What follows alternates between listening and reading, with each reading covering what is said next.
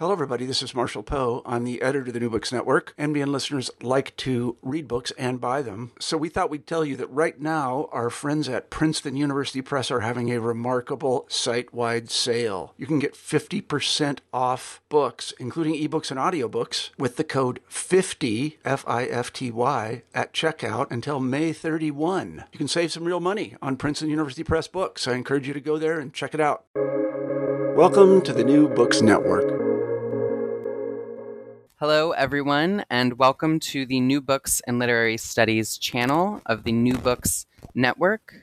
I'm your host, Britt Edelen, and I have a really special guest here today that I've been very excited to talk with.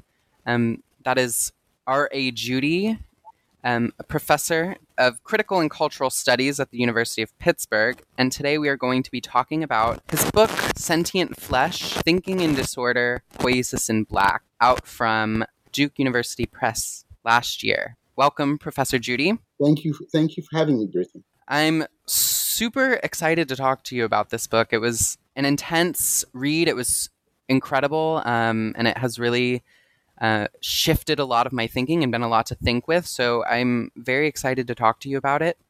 Um, but before we get into talking about the book, I want to ask you what is your background um, intellectually that brought you to kind of these studies, as well as what was the origin of your interest in this project and how it came about? That's a complicated uh, question in terms of origins. I'll just say quickly the origins go back actually, uh, decades to uh, uh the uh, uh, um, my intellectual formation within the institutions of civil society in the south side of Minneapolis in more formal terms, my, my, my, my fundamental formation is in philosophy, um, primarily Islamic philosophy. I did a stint, although I didn't take a degree at Oslo University, and transferred those credits to the University of Minnesota, where I got an undergraduate degree in Islamic philosophy uh, with a particular focus on problems of epistemology. Uh, and, and that's been my fundamental orientation uh, all the way through. The reasons for that go back to a decision I made in 1972. But, but from taking a degree in, in Islamic philosophy, I wanted to continue my philosophical studies in a very particular vein, uh, specifically that of, of uh, hermeneutic philosophy and existentialism. And at the time I began graduate school, uh, which was in 1980, 81, the uh, the place where that work was being done was in the emerging field then of comparative literature. I say emerging; it had been around since the 1940s uh, with with Spitzer and Auerbach and others initiating that journal. But in the 80s, it was it was the the hotbed of a certain kind of intellectual work and theoretical work. And so this is where I did my my graduate work. Again, in that context, focusing on uh, um, um, the nexus between Arabic literature and Western literature. My first book, Disforming the American Canon, was about Arabic language slave narratives and their significance for understanding the dynamics of society and culture.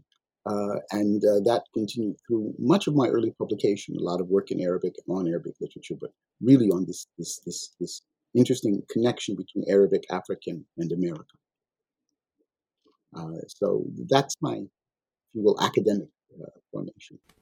The interest in philosophy definitely comes through. I think on every page there's some kind of reference to a name or a, a thought or, or some kind of theoretical concept um, that it's such a dense work and, and you work through them so well. You give all of them such intense care. And I think that that make be my first question. Um, so when I I was talking to a friend about this book the other day, and I described it as Proustian, um, in the sense that you know you'll have some concept that you're talking about, and in order to explain that, you'll have you'll say, okay, we have to hear this first, and then you'll go on an excursus of this topic, and then you'll do another one, and six pages later, you finally have enough background to get that to the original point. And these, what you're going through, you'll go through, you know, you have literature, you have a, a reading of a text, and then you'll go to psychology, and then maybe there's some statistics that totally went over my head. Um, but I, I want to ask how do you see these all coming together? Um, and what do you see as maybe the through line for all of these different various, um, seemingly disparate or seemingly very far away from each other disciplines? How do you how do you bring them together? There's a very perceptive reading on your part. Uh, I suppose one can see a resonance with uh, Recherche du temps perdu, uh, uh, with Proust in the structure of it. That is to say, that work and this work are, are what, what the old rhetoricians used to call paratactic. And so it's, it's like a montage, right? where, where to get the sense of what's at stake, you have to take in the whole, and, and you can't just do it in a linear fashion. And of course, that's one of the principal uh orientations or arguments of the book, parasemiosis, as I lay out in, the, in my prefatory remarks, that it needs to be a performance of precisely that kind of, of montage, that kind of bringing together, which is what I refer to as thinking in disorder. Uh, the there was an explicit text I had in mind, though, more than Proust, and and that was the text by by a uh, um, um, um, 11th um, um, century uh, important uh, literatus known as Al Jahid, and his book Kitab al Haywan, we could translate that as the book of animals, I prefer the book of the living, which was his his rejoinder to Aristotle's book of animals. But more importantly, for sentient flesh, as a performance, as a formal structure, uh, El Jahid's book of, of, of, of the living was an effort to sustain the universe in narrative form. He belonged to a very specific school of thought, Mu'tazila, which I deliberately call semioticians as opposed to theologians, uh, um, translating the Arabic phrase ilm al-kalam, the science of discourse, to mean semiosis. But that school believed that disputation was a way of sustaining a reality. And at the time he was composing that book, the, the empire had forbid public oral disputation. So he shifted that, that form to the right, to, to writing in a very specific way. And there's a, a, a particular resonance for me in that move on El Jahid's part with the move Toni Morrison makes, where for reasons that I would say are somewhat similar. Uh, for her, the Great Migration meant that the old forms of, of memory, of transmitting practices uh, from one generation to the other, among those that we call in this country Black people, that the, the Great mi- Migration interrupted those forms, which were oral, which were around the kitchen table, which were around the the uh, the stove, and she wanted the novel to take over that historical force and power. So Al Jahid's project was very similar, and in Sentient Flesh, I, I have Al Jahid's project as well as Morrison's very much in mind. This goes to the question you ask about how these all come together. The question I want to explore in Sentient Flesh is in what ways uh, do those peoples who have been constituted in modernity as a particular kind of, of class of social being, the Negro, Black. In, in what ways do they live their lives? What are their particular life practices? But more importantly, what are their ways of thinking about, or if you will, theorizing those life practices? So I want to have a particular emphasis not on how are blacks perceived uh, in general in the West, put it somewhat crudely by whites. But I, I'm, I'm interested in what blacks did in terms of living life and transmitting attitudes about living and about what it is to be human in spite of the white perception. Now, that's the focal question. Because that's about a, a population responding to an historical constitution of them in modernity, that constitution touches on virtually all the structures of knowledge of modernity another way of putting it, and here I'm simply paraphrasing Du Bois, you can't begin to approach the question of blackness without approaching everything, right? Uh, uh, you know, kind of like his, his remark that that that that, that the, the, Negro functions as a a, a tertium quid, right? A third element, in this case, between uh, the animal, right, the non-human and the human, and hence that hence the the, the focus on sentient flesh. Hence my wanting to look at the way through the figure of Windham, of Thomas Windham, in his remark about us deserves our freedom because us is human flesh, the ways in which those black people understand their humanity in relationship to fleshliness, or if you will, in relationship to, to animality. And, and here, there have been a whole series of thinkers who've been trying to do this. Uh, Fred Moten, Kimberly Ruffin, uh, uh, Paul Outka, Z- Zakiyyah Jackson very recently, whose work I've only found in the past three months, Camille Dungy, and interesting enough, a young poet of some importance named Joshua Bennett, who's now up at Dartmouth. And that is focusing on this question of the ways in which Black people present themselves in relationship to animality in a way that is quite distinct from the long history of Western thought about the human, which understands the human in opposition to animality what makes sentient flesh a bit different from the works that I just cited is I want them to explore the specific practical expressions, the specific performative expressions, the buzzard lope dance, patting juba, and the statements of those who practice them about what they're doing. I want to, to extrapolate from those careful readings a particular theory of being, of being human, which I call parasemiosis. So going into all of those knowledges you referred to, and I'm sort of just, I, I don't pay a lot of attention to disciplinary lines as I, I follow the ways in which terms are deployed in time. I'm in my formation. Uh, I'm very much a philologist, and that goes back to my days in Al Azhar, where in, in engaging in an exegesis of the text, the text being, of course, the, the Mus'haf, the Quran, the first move is the philological one, right? language is, is the realm in which constitutes our possibility of human being. So, uh, because that's my tendency, when when I take up a question, I follow its its its expressions across time and across as many languages as I'm capable of following it in. I am the comparativist, so that means there's more than one language I can do it in, and that gives the impression of, of, of bringing together all kinds of disciplines. Of course, it does, but around the question, around the exploration.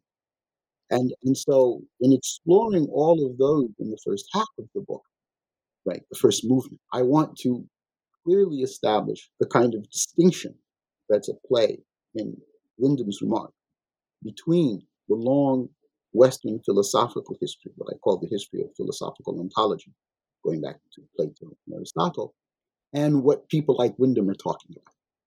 And, and in order to appreciate that distinction, I have to lay out that background. I have to make very clear here are the terms, here are the epistemic terms that are at play in Plato and Aristotle's understanding of the questions about art and the questions about thinking and knowledge. And and and and then here are the terms that are being used by by by people like Bessie Jones, uh, one of the great singers and performers of Juba, so that you can see the, the difference, right? You can you can appreciate that that the other, at least this is how I try to substantiate my claim, is doing something else, as, as Frantz Fanon would put it.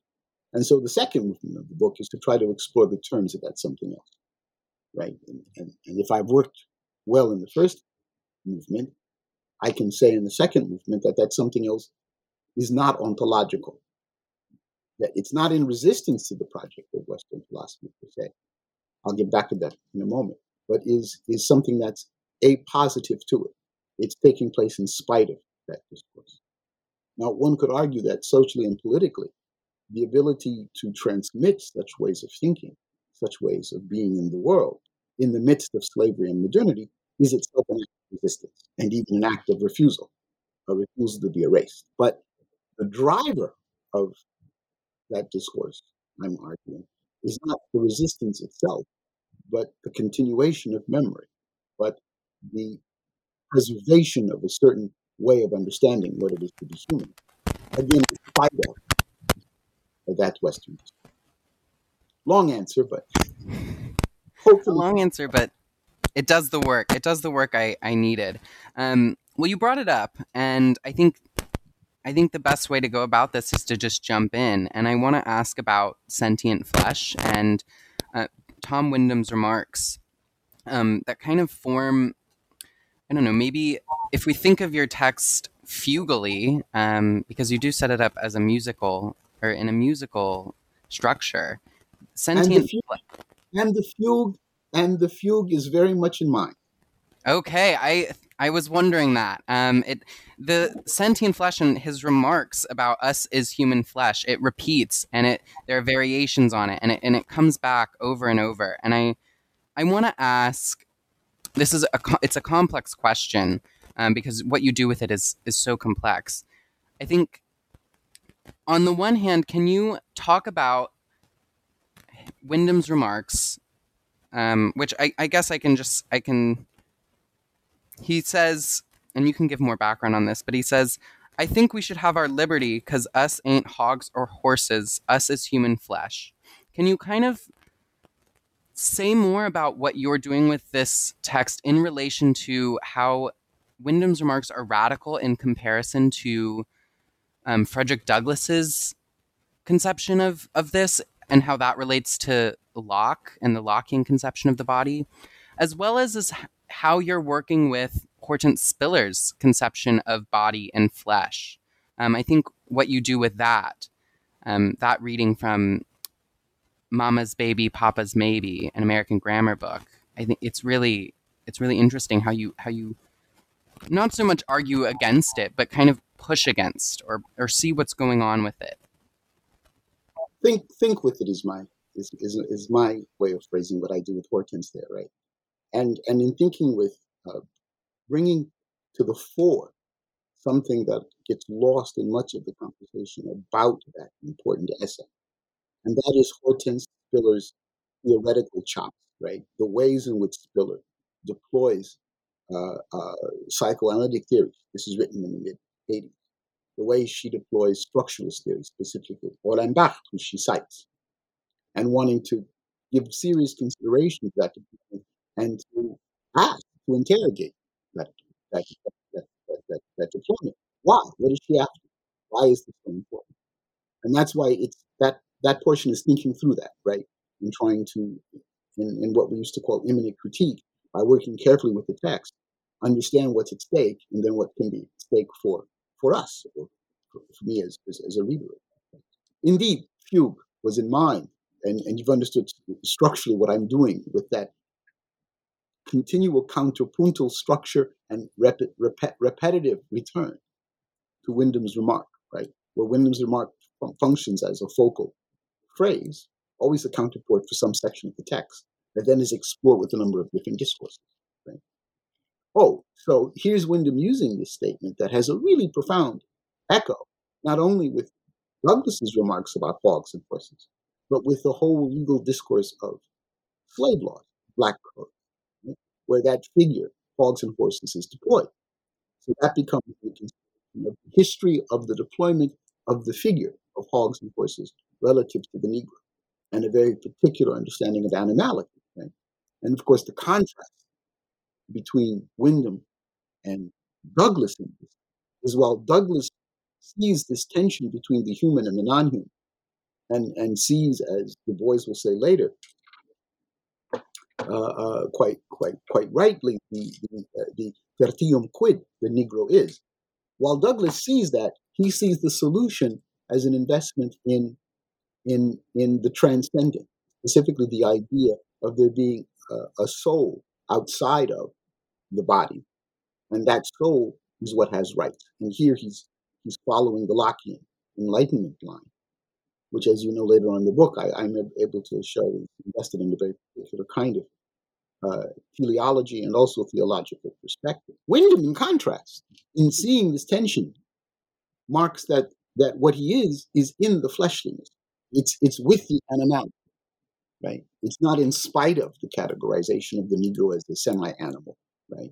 But in fact, that animality is embraced, and in that embrace, he puts forward a different conceptualization of the human, a different taxonomy, right? Uh, and in that taxonomy, a, a, different way, meaning different from the tradition that Douglass is still wedded to, which we'll say is the Enlightenment conceptualization of man. And in that way, that understanding the difference is what carries carries us into Spillers' important meditation, precisely on the importance of the flesh in relationship to the body, in relationship to the Negro. And that exploration, exploration, forgive me, allows us to begin to see and discern the ways in which Windham's popular statement, it's an idiomatic expression, right? It's of the folkloric sort, really is an expression of, of a conceptualization of the human that's worth exploring, a conceptualization of the human that, that is distinctive from the capitalist, right? and that in its very insistence on expression is defying the capital, is, is rejecting the capital. Um, so in I I want to sit with the with Spillers for a moment because that text is I've read it I don't know how many times as it's been assigned, but every time I read it, I'm so like blown away. It's such an incredible piece, and in it she says, um, "Before body there is flesh," and then in Mhm. your in your opening I guess maybe the preface, I guess it would be the preliminary signposts. You write, flesh is with and not before the body in person. And the body and person are with and not before or even after the flesh. Can you can you say more about maybe the coincidence or the uh, the contemporaneity of body and flesh and how, what you're trying to get at with that, um, with those remarks, and maybe I don't know uh, the what body and flesh like What what, the said difference. Yeah, the- what I just said touches on that. In fact, that, that remark that appears in the preliminary notes uh, uh, appears in the section on Spillers, right? It's it's it's precisely the, the focal point of, of of of the elaboration I want to make of what's at at play in Spillers' text. And and here's what you, where, where I, I am indeed, as you say, pushing it a bit, right? The the the, the, the coincidence of the body of the, of the of body and flesh uh, as expressed in, in, in Windham's statement, because again, that's my my principal phrase I keep going back to, as I just explained a moment ago, in the ways in which he's suggesting a, a thinking about the human that's fleshly. In, in, in the case of Spillers, however, I, I want to work with the attention she brings to signs of signification, systems of referentiality. In other words, the ways in which her account of the hieroglyphics of, of, of, of, of the flesh uh, uh, uh, indicates how discursive our being is. you know, That, that the body is constituted in a very specific discursive environment, which of course she calls the grammar, the grammar book, America.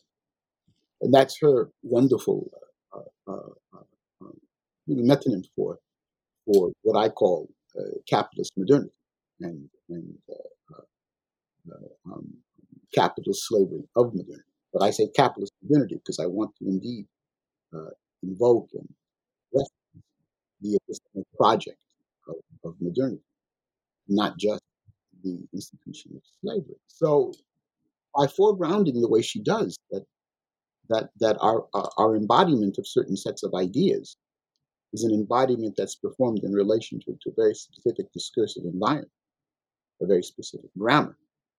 It allows us to pause a minute and ask what that, what what does that mean in terms of flesh and the difference she marks between and the body. And my point is really quite simple one, and that and that is that there is no flesh which is a tabula rasa. That is, as far as we are concerned as a species, we're always already somehow inscribed within some system of referentiality, some system of, of if you will, uh, of mythology, some system of conceptualizing uh, the world, reality, and ourselves in relationship to it. And all of those systems, all of those simulations have their their rules. They have their they have their dynamic.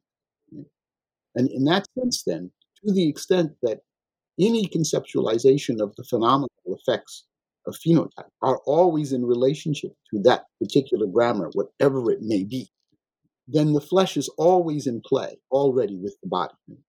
And the flesh is never erased. The question is whether or not, I should take that back because one of the points that Spillers' reading of Moynihan shows is that, in fact, a very particular discourse works very hard to erase the flesh. And it's the discourse of, of a certain notion of being, a discourse that's invested in what I call the transcendent subject, which, of course, is what Kant calls it.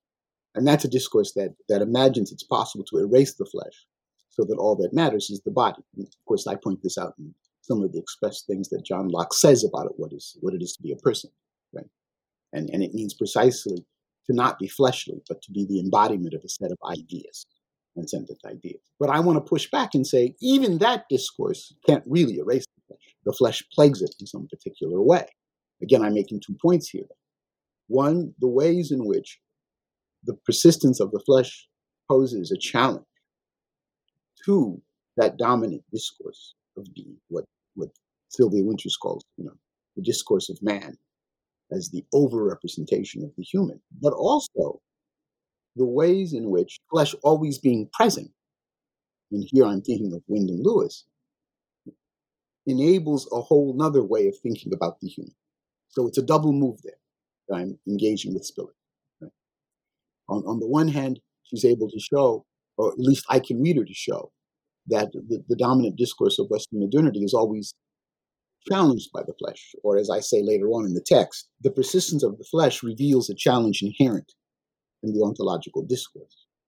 Uh, but at the same time, the particular semiosis under study, Poiesis in Black, I call it, has an explicit understanding of the human as fleshly, has an explicit understanding of the human with and in animality. Thank you. That that was a great explication of something that I, I was very it was a hard argument to follow, but it, it was a good one in your book. Um, I I I'm glad you you could explain that. Um, but you brought you touched. One of the ways it gets hard to follow, if I may, of course, is the excursus into Bach. Where I have to explain, uh, you know, the basis of Hortense's analysis. And with all of my, again, the text is paratactic. It's really performance in parataxis, which is very, very much synonymous with what I call parasemiosis. In that excursus, I'm also presenting the flaws in the ontological project. Everything I just said a moment ago about its limitations and its effort to erase the flesh, Barthes performs. And it's significant that he performs it expressly with regard to the negre, the Negro, right? And the ways in which that, that figure for him becomes emblematic of, of, of certain failures of, of mythology. I mean, for me, when I was reading it, I was like, I should go back and read Barthes. Like, I need to read Mythologique again. Um, but you write, um, I'll, I'll quote you on page 185. Um, you say that we can say that Negro is the signification of the mythical semiological system, the signifier and concept of which are flesh slash captive body and socio-political order of racialized capitalist slavery, respectively. Mm-hmm. Um, and then you write um, a few lines later, so that the myth of Negro social pathology derives its nourishment via the formal dynamics of ethnicity from the meaning of Negro as the signification of the first order myth, which derives its nourishment via the captive black body from the flesh. There is, in other words, a double theft. Ethnicity steals from Negro, which has robbed from flesh. Um, I'm wondering if can you t- say a little bit more about this mythological um, system that you're bringing up? I thought it was. Let me, if I can contextualize the, the, the remark you made, because that that'll go some way to to answering your question, right? The the uh, um, main clause that uh, that you didn't read that begins that passage, giving due weight Fuller's usage of Barthes's semiological analysis of myth. We can say that Negro is the signification of the semiological system.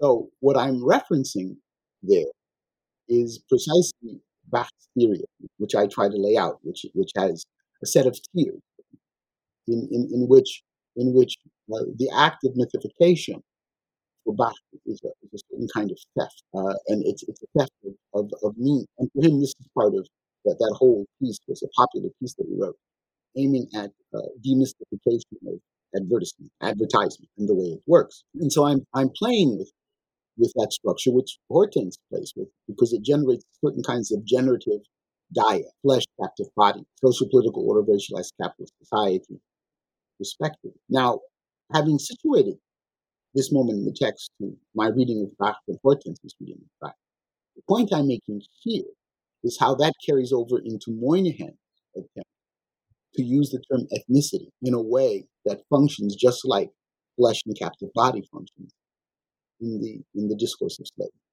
In other words, ethnicity, Negro slash ethnicity, where where ethnicity now is supposed to steal the force, the meaningfulness of the term Negro to put it to different work.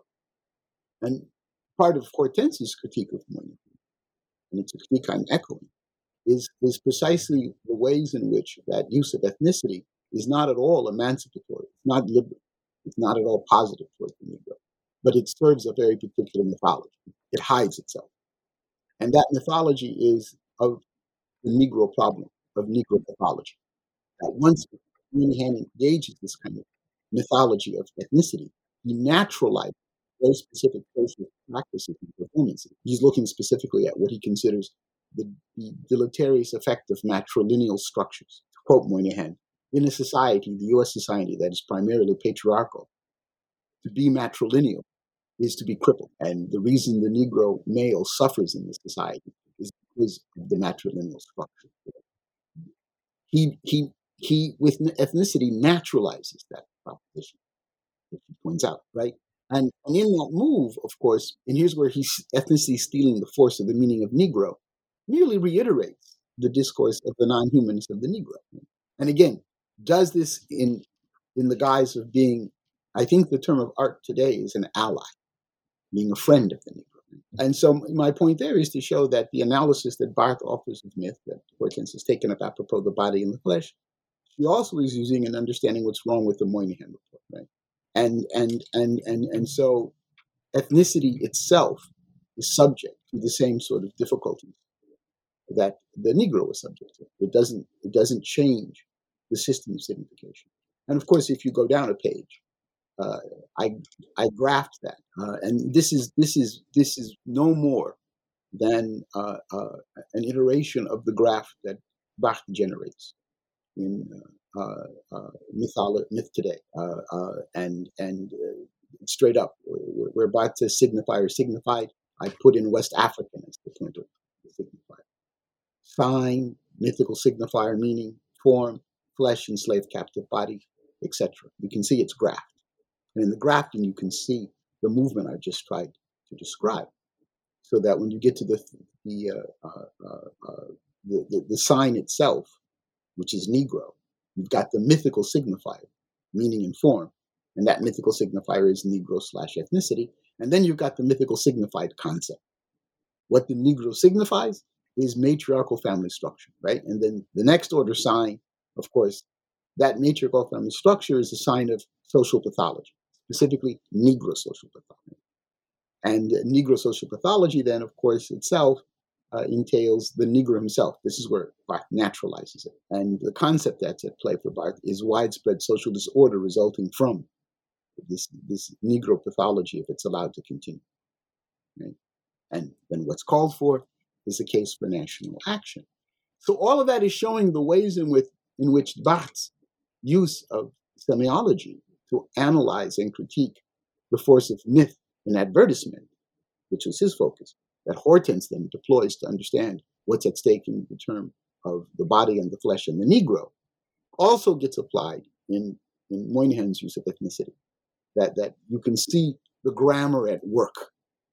Right? You can see the ways in which these terms actually are part of a, a system of referentiality. Again, what Hortense calls the American grammar. Thank you. I wish you taught me Barthes. Um, I, I, re- I remember reading that text in a library and just being like, I'm not sure what's going on. Um, although I, I will say my professors were great. Nothing to knock them on. Um, but I, I want to move on a different in a different direction and kind of go back to the concept of poiesis in black.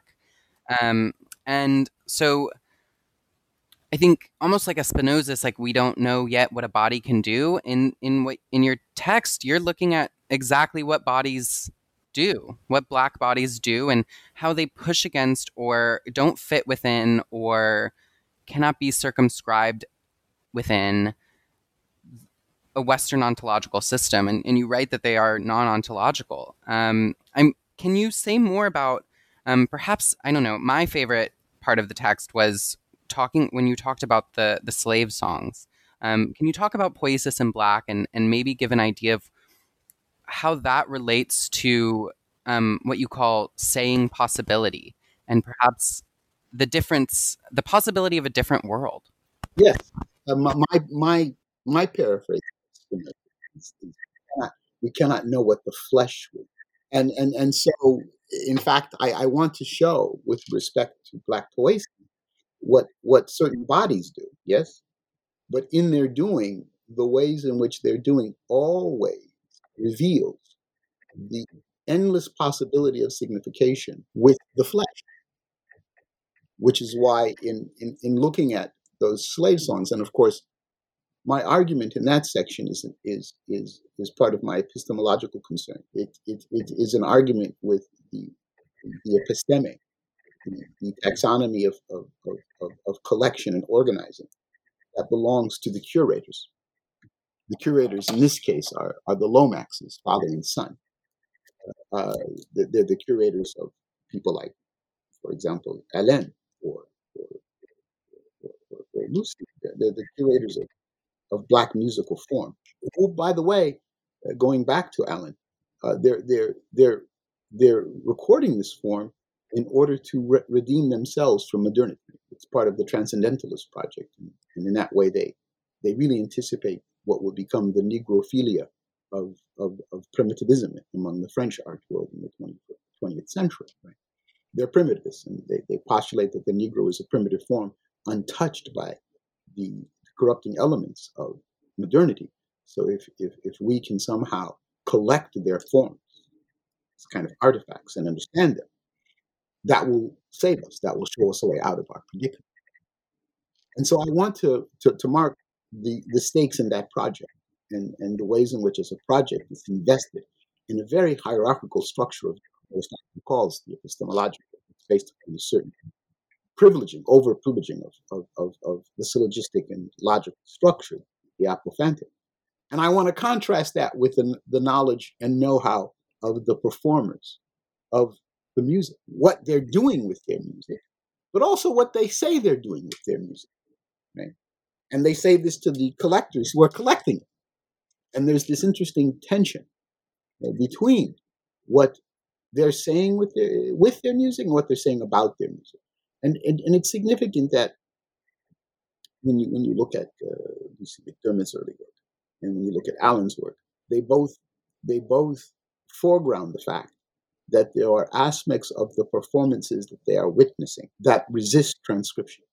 They've got to transcribe these live performances into musical notation and into narrative description of performances. And they both mark that there are very pronounced elements that are central to the performance, which resist transcription.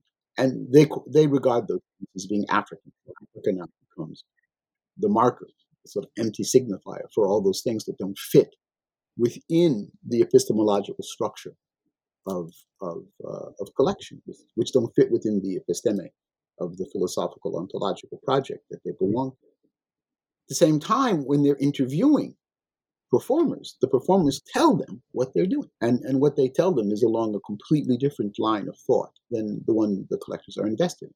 So in that section, I want to mark that difference and then try and follow what, what it is they're, they're saying. You know, when Bessie had explains what the buzzard lope is, right? Uh, uh, uh, when the Johnsons explain to Lomax, the sister, or to Parrish, what what the buzzard lope is, or what the songs are. When various slaves talk to Allen about world which he doesn't record, but Lomax starts his project, Lomax the father, John, in an, in an effort to actually record that music. All of those are clear statements of a way of, of, of thinking about music, of thinking about what they're doing, that really departs from the musicologist project and really departs from the, the, the, the, the, the project of philosophical ontology. And it's in that way I'm saying they're not ontological. And if you remember near the very end of that, that section, I offer up what I think is a very wonderful illustration of both this tension and incongruence, but also the fact that there is a positive expression of a way of thinking that's accessible. You just have to think differently and that's when when the son Alan Lomax is has done this. Uh, he's, he's in charge of directing music for an historical small documentary about Williamsburg, uh, uh, Williamsburg, Virginia, of course, uh, in which he was he was there to, to authenticate or legitimate the representation of 18th century uh, Negro music playing in Williamsburg. And he brought together all kinds of important musicians from Virginia, but also from the, the Georgia and the, the, the South Carolina seacoast and island uh, to perform in a jam session after filming. And it's included in his, his album release of the music for that film. And he remarks in writing in the, in the liner notes on this that it was a very lively jam session, yes, but he couldn't speak to its authenticity. And I point out the authenticity he's talking about is the authenticity of the curator's collection. And when you listen to the recording itself, there's a conversation among the performers about performance, which makes it very clear that they're working with a different structure of knowledge. Right? And it's also important that that contrary to Lomax, that this is a form primarily of the of the seacoast island. You know, there are people from Mississippi who are arguing, I know that how to play that, I know that right? It's it, it and it's it's very clearly there. So that becomes a nice illustration for me of of of the two aspects of this, right? The tension between the musicological account and the performance, but then also the different thinking. So it becomes in this difference between episteme and techne poetike, a, uh, uh, a know-how, a knowing how to produce, and a knowing how to produce that is poetic in the classical sense of generation, of bringing into being in performance. Now, all of that is a kind of account of a certain parasemiosis is at play. And black poesis becomes then a particular iteration of such parasemiosis. And, you know, that example uh, of the Lomax uh, recording uh, being an example of such black poesis. I want to I want to say something about what you um, a tension that you draw out in the text, or another tension, which is between practice and and I guess maybe we would say thinking or practice and theory, theory, praxis. Um, the performance and talking about the performance. And I think one of the things that you articulate in this is that that that divide is not a helpful one. Can you say can you say more about how what your thinking on that is and how maybe that can I don't know. I don't. It sounds a little too chipper to be like, how yeah, does that help us in the? Uh, I don't know. I just I what I don't. Passage do you have? I don't have a passage in mind necessarily, but what you've talked about in the sense that, like their performance, and then how the people them how the people in the performance talk about the performance. So there's, I think there's a there would be a, a desire to say like there's a difference between practice and theory or practice and thinking. But I think one of what you're one of the things that you do in this book is say that that that divide is not so clear, nor is it so helpful. I think can you can you kind of explain what you're trying to do ag- against making that divide? Yeah, yeah. Yes, I do that in the book uh, in, in, three important moves explicitly one of which, the second of which I just described uh, uh, with regards to slaves. And, and what I say there, very simply, is the difference between episteme and techne. Techne poetica, as I just explained.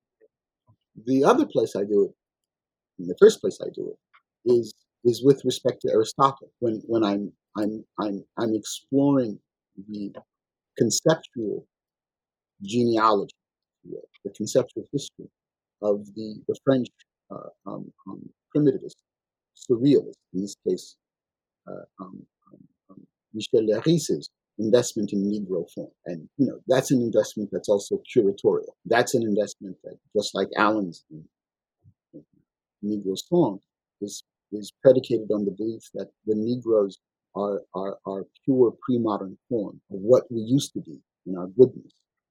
And so by embracing those forms, we can return to our goodness and and in, in wanting to explore the conceptual genealogy of this concept of Leiris's and critique um, um, I, I, I carry it back to its Aristotelian premises and, and that very famous passage that we always actually misquote about, about art imitating nature.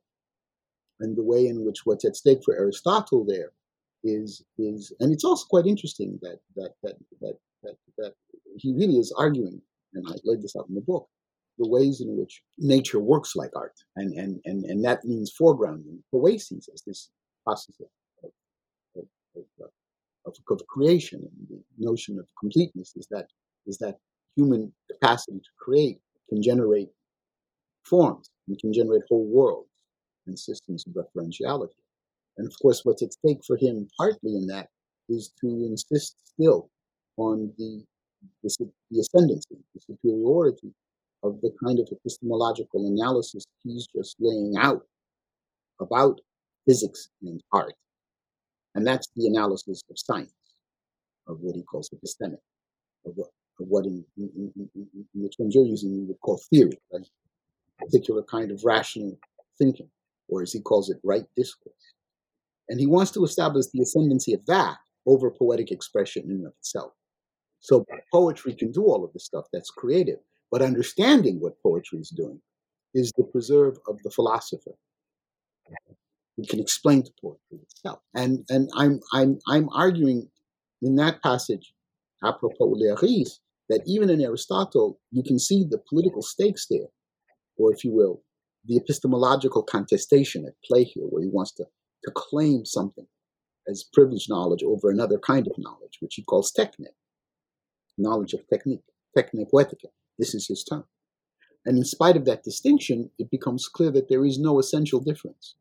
There's a formal difference, but the difference in form, the difference between the syllogistic structure of expression and let's say the more metaphoric, uh, uh, uh, uh and that's a long discussion itself about whether you can actually call it this, but I'll call it that for the moment, expression of the poem, the, the formal difference does not at all indicate that one is essentially better than the other. So the distinction of theory and practice doesn't really hold.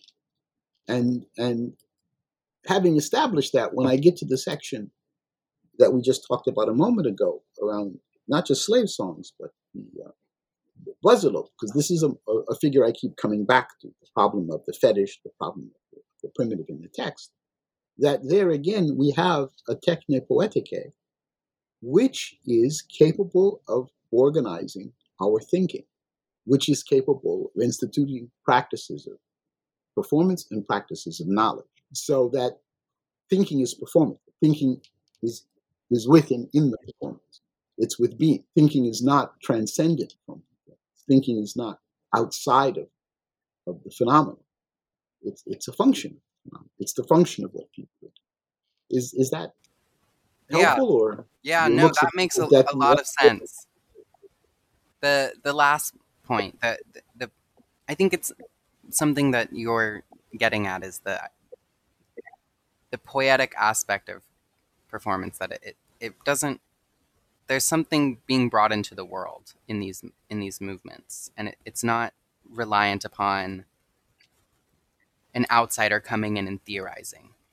It's it, it comes about in its own. Well, but also yes, and I'm also trying to foreground the poetic, the poetic nature of thinking, the poetic nature of theory. Right. So, for example, when when, when I write, the uh, the buzzard lope is not just and and and and and, and here is is after I've I've quoted uh, uh, Bailey, who was considered like the historical source when she was alive of of the cultural forms on St. Simon's Island and Sapelo Island, where she's she's uh, uh, described very vividly uh, uh, how her fathers and his colleagues, his comrades, would perform the buzzard lope on certain kind of Fridays when it was particularly rough during the week and they got particularly drunk, and what it meant, right? And, and she's described, she's offered up a wonderful uh, uh, exegesis of the performance and in that exegesis, showing here's how we think about it. Right? Here's what it's doing as, as, as a structure of knowledge. And so I say the buzzard lope is not just about identifying with carrion, with the prey. It is about becoming the buzzard. And in so doing, becoming free to fly effortlessly and long on the currents.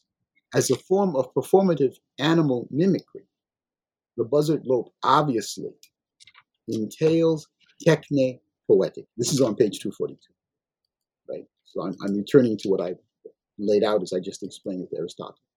A know-how of poesis, as well as a cunning with respect to the performance of that poesis before whites.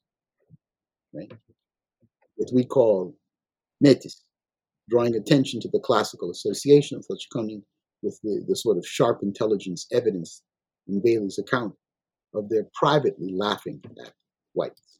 And, and of course, that has to do with the, the relationship between this Greek concept of, of, metis, which of course is what, what Odysseus has, and the conceptualization of mixture of, of, of, of metis. So in that second spot, I'm, I'm showing how this technique poetique is indeed an institution, in the sense of institutio, of an order of thinking, if you will, even an order of knowledge also, uh, in and with performance. And as you just said, no, not outside of performance. It's not the position of the curator or the ethnomusicologist collector.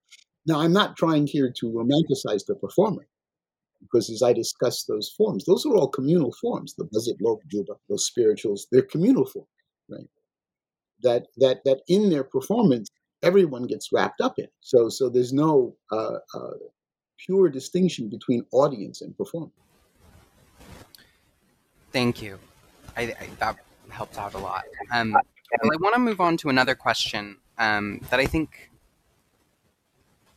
it's it's obviously tied to it because it comes from the same book. But I you write about how um, parasemiosis or is the ins- poiesis in black is an instantiation of um, parasemiosis, and I wonder, can you kind of explain your concept of parasemiosis um, and how what I think the what you're going through, like the being beside and para ontology and how those operate together, and um, how it's not a flight from. I, I really liked that description. Um, it's not moving away from. It's if it's not that, what is it? Um, so those are my questions. Yeah, they're big ones. Yeah, that's the whole chapter. Well, yeah, I mean, because I take I take 265 pages to to uh, um, um, to to earn that statement, so that so that it makes so that it makes sense, right? Uh, uh, uh, uh we're jumping ahead to uh, to page 387. 380, yeah, yeah. That's ain't para ontological. So not 265, 386 pages to, to, earn that. Uh, uh, of course, the first simple answer uh, to, to, this is is to, to, to, try to describe what I mean by parasemios, and and what I'm what I'm trying to indicate by that term is is uh, uh, a way of of uh, expressing our collective being that is not based upon a narrative of singular origin and is not based upon a narrative of of uh, unilinear development. And by that I mean also is then not based upon a narrative that presumes that we're moving towards a particular telos or we're moving towards a particular resolution of all things, an end of the world. So that's what it's not.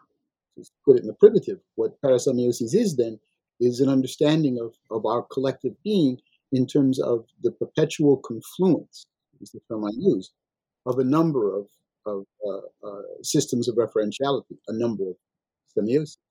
One of, one of the examples I tried to elaborate for this uh, in the book and then elsewhere in another essay is what takes place in the hold of the slave ship and the ways in which those people brought onto the slave ship.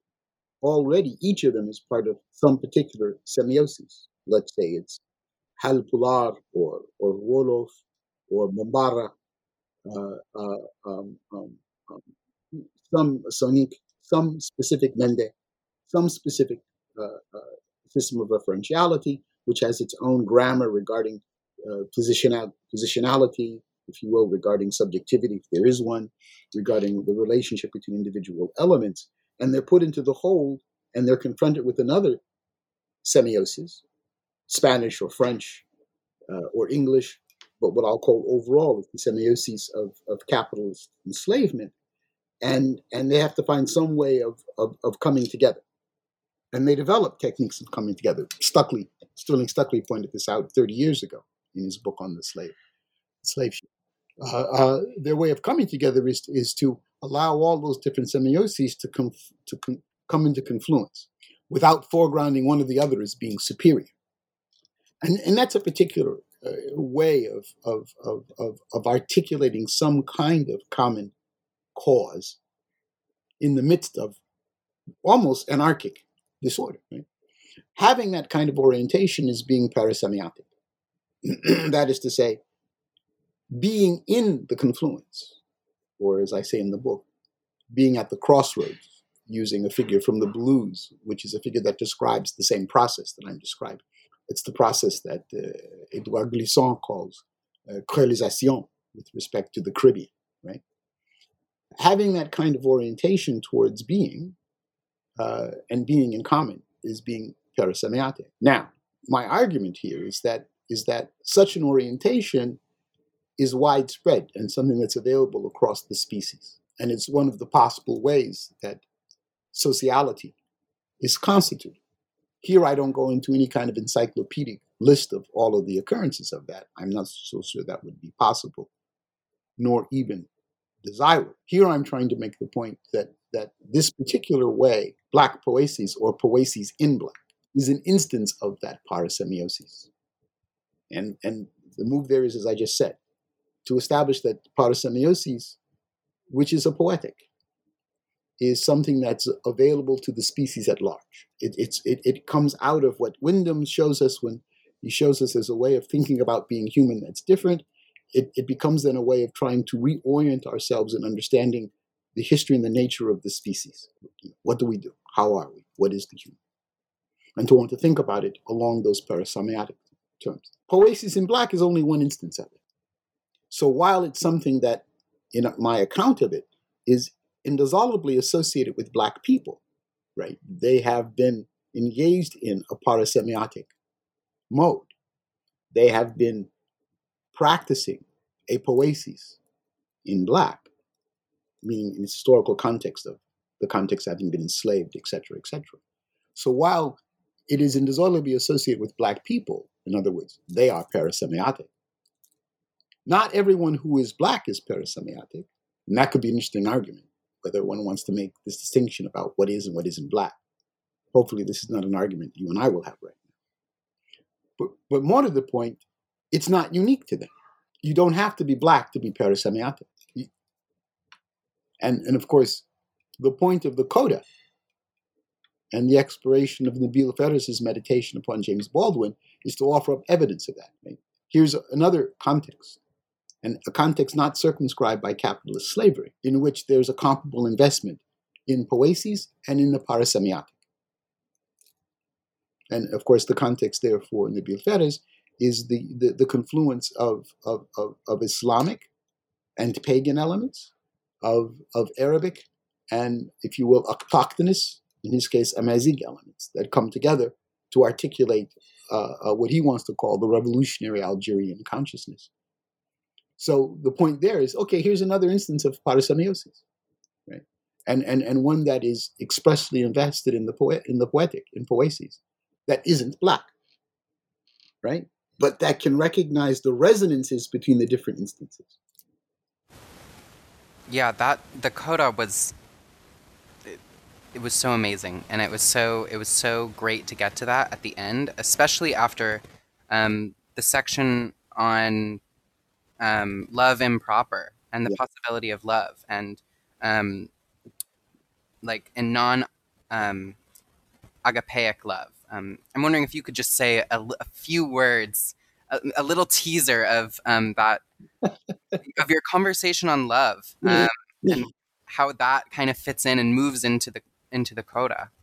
Yeah, that's part of, of course, the the text begins with an extended reading of W. E. B. Du Bois's first published piece of fiction, uh, and, and and it's it's the only original piece that appears in the 1903 collection, the famous collection, The Souls of Black Folk. Of course, the piece I'm referring to is the short story of the coming of John, and and so I begin with a very extensive reading of, of the coming of John, and and that reading takes us into a reading of some of Du Bois's um, unpublished work, including his work as a graduate student under William James, uh, in which we can see what Du Bois's own epistemological intervention was. And he's quite explicit in this. And my point there is to extrapolate out of those pieces a certain theory of, of knowing, which I call the hyperbolic uh, uh, and the asymptotic, based upon uh, uh um, an express statement of Du Bois's to Herbert Aptheker in 1956. So that's where it begins, but that's also where it almost ends, going to the issue of love, right? Because again, it's, it's, it's a fugal structure, and there's a very specific issue of rhythm involved here. And there's a very explicit play on issues of repeti- uh, repetition and, and tension, the counterpunto. So we come back to Renaissance of ethics, we come back to Du Bois, and we come back to the ways in which, and we come back to it in order to, to deal with an issue that comes up in the course of thinking about Poiesis in Black, and that's the problematic of, of uh, sacrifice and suffering. And, and when we come back to it in that moment, what I'm interested in there, in, in that, in that section, is a careful exploration of, of Du Bois's concept of the gospel of sacrifice. This is his term he uses. And, and I'm in a certain kind of argument with some contemporary thinkers that want to uh, uh, um, um, um, establish Du Bois's Christian credentials, even though he's quite explicit in his criticism of Christianity. And the establishment of those Christian credentials on their part has to do with an investment in, in the Pauline notion, really it's the Johannine notion of beloved community. And that that is the, the solution to social justice is to arrive at beloved community. So working through Du Bois, I'm challenging that. And in challenging that, I explore what Du Bois means by sacrifice and what he means by love. Right? And of course, this is come, I come back to in the coda with Baldwin, who's quite clear in his articulation of love is something that's that's not quite Christian. And so that that exploration of of, of, of agape, the term that the Septuagint uses to translate the, the Hebraic uh, love, um, um, um, that section is is to aims at trying to establish, uh, and I think I do it successfully. Time will tell, and uh, the readers will say that that Du Bois's position on love is not agape, and and and and and, that has precisely with his notion of sacrifice and what he does with the concept of love. And so, if it's not agape, what is it? What kind of love is it? And what I postulate, it's it's not a love of propriety. Uh, um, it's not a love grounded in the transcendence of the Father or the Son, which gets transferred over into the secular world as as the, the love of the pater, uh, uh, uh or even in the in the European Roman tradition, you know, uh, the, the, love of the of the lover towards the beloved. It's not if it's not that, if it's not proprietary in that way, if it's not proper in that way, what kind of love is it? Well, it's an improper love, and it's improper in the most radical sense, not simply that it's lewd or that it's illicit, but that it it, it eschews completely any presumption of propriety, any presumption of ownership, any presumption of of forgive me, the redemptive force of love but it, it, it opens up love as a particular kind of dynamic interaction of sociality that that that calls for, if not demands, a particular kind of ethics.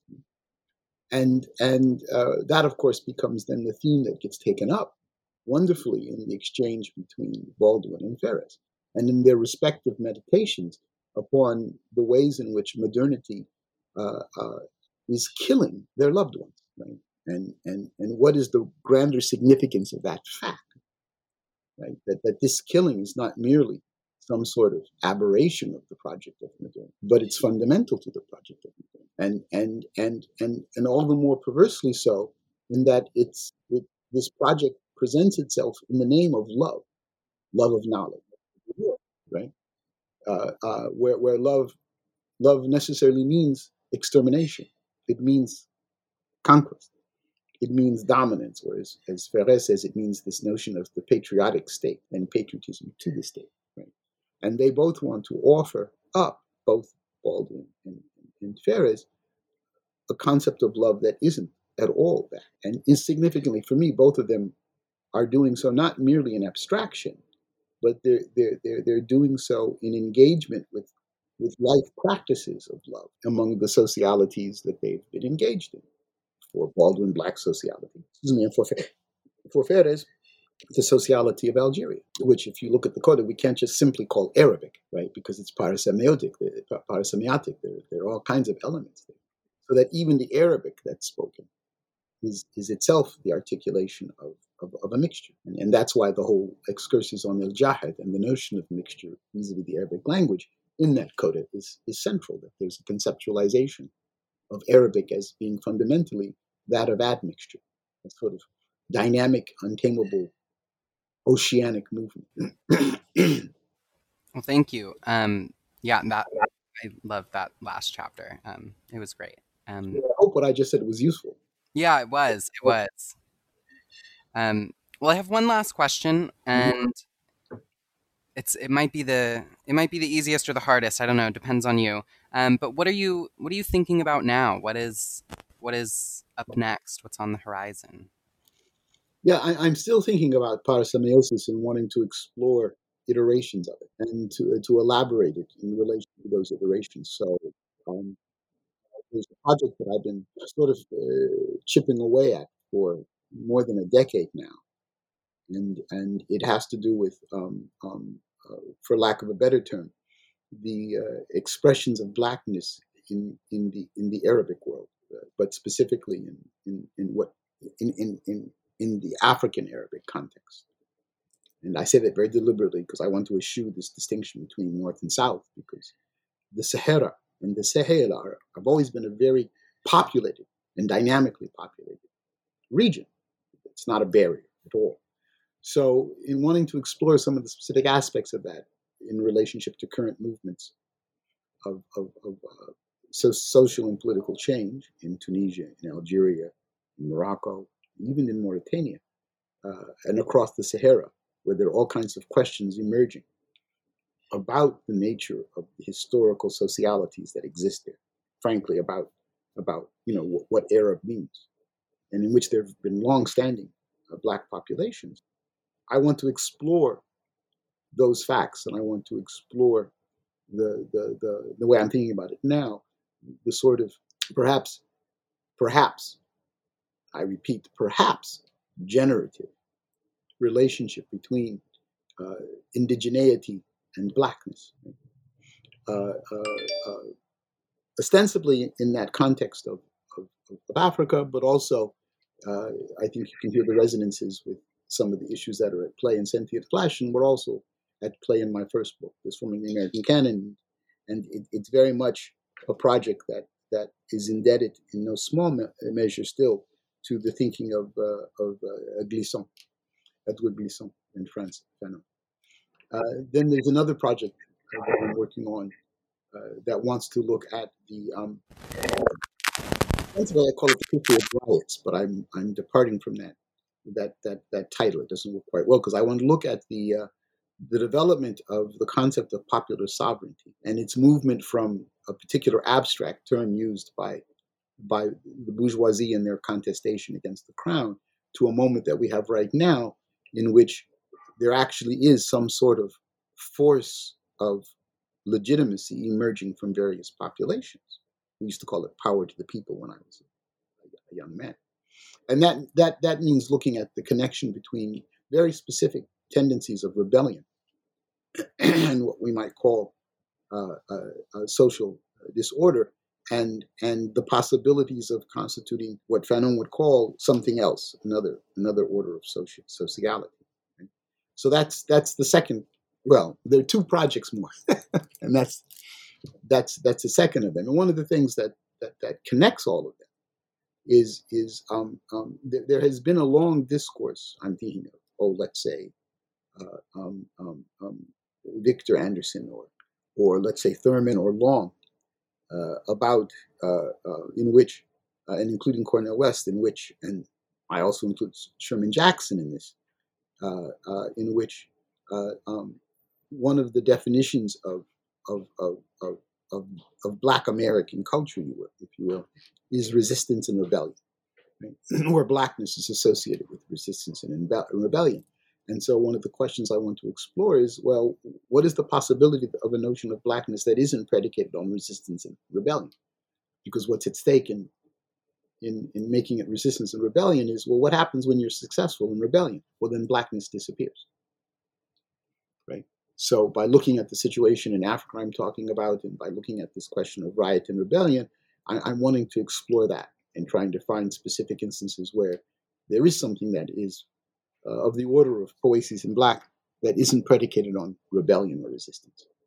You've gone mute. I can't hear you. Well, we've completely lost sound. Am I back? Now you're back. Okay, great. Um, well, I was there's saying a third, there's a third project, by the way, that wants to look at the relationship between the universal in particular, taking its point of entry, a, a, a long-standing debate for the past 20 years in African philosophy. But that's well, those all sound like monumental projects. Um, oh no, they're small books. They're small books. Okay, yeah. I mean, this was a small book. um, well, whatever turns, whatever they turn into, I, I hope that we can have the chance to to have you back on the network um, and talk again. I'd love um, this was a great conversation. I'd love to. I'd love to be back. You have to say with your quib though, I can't afford to produce another book like that. I, I will not visit that upon the world. that some might rightly conce- consider an act of cruelty on me. No, I don't think it was cruelty. I don't know. Maybe, maybe a little. It was. It was hard to get through, but a, a good kind of hard. You know, it was. It was nice to be challenged in that way for that long. uh, well, I'm pleased that you found it readable. That's what I. Yeah, it was definitely. If, if, it's going to be long, at least it's yeah, it was readable. Uh, thank you very much for having me. Yeah, thank you for being on the show. Um, once again, that was um, Professor R.A. Judy speaking about his book, Sentient Flesh Thinking in Disorder Poiesis in Black, which was out from Duke University Press. Um, thank you for listening, and until next time.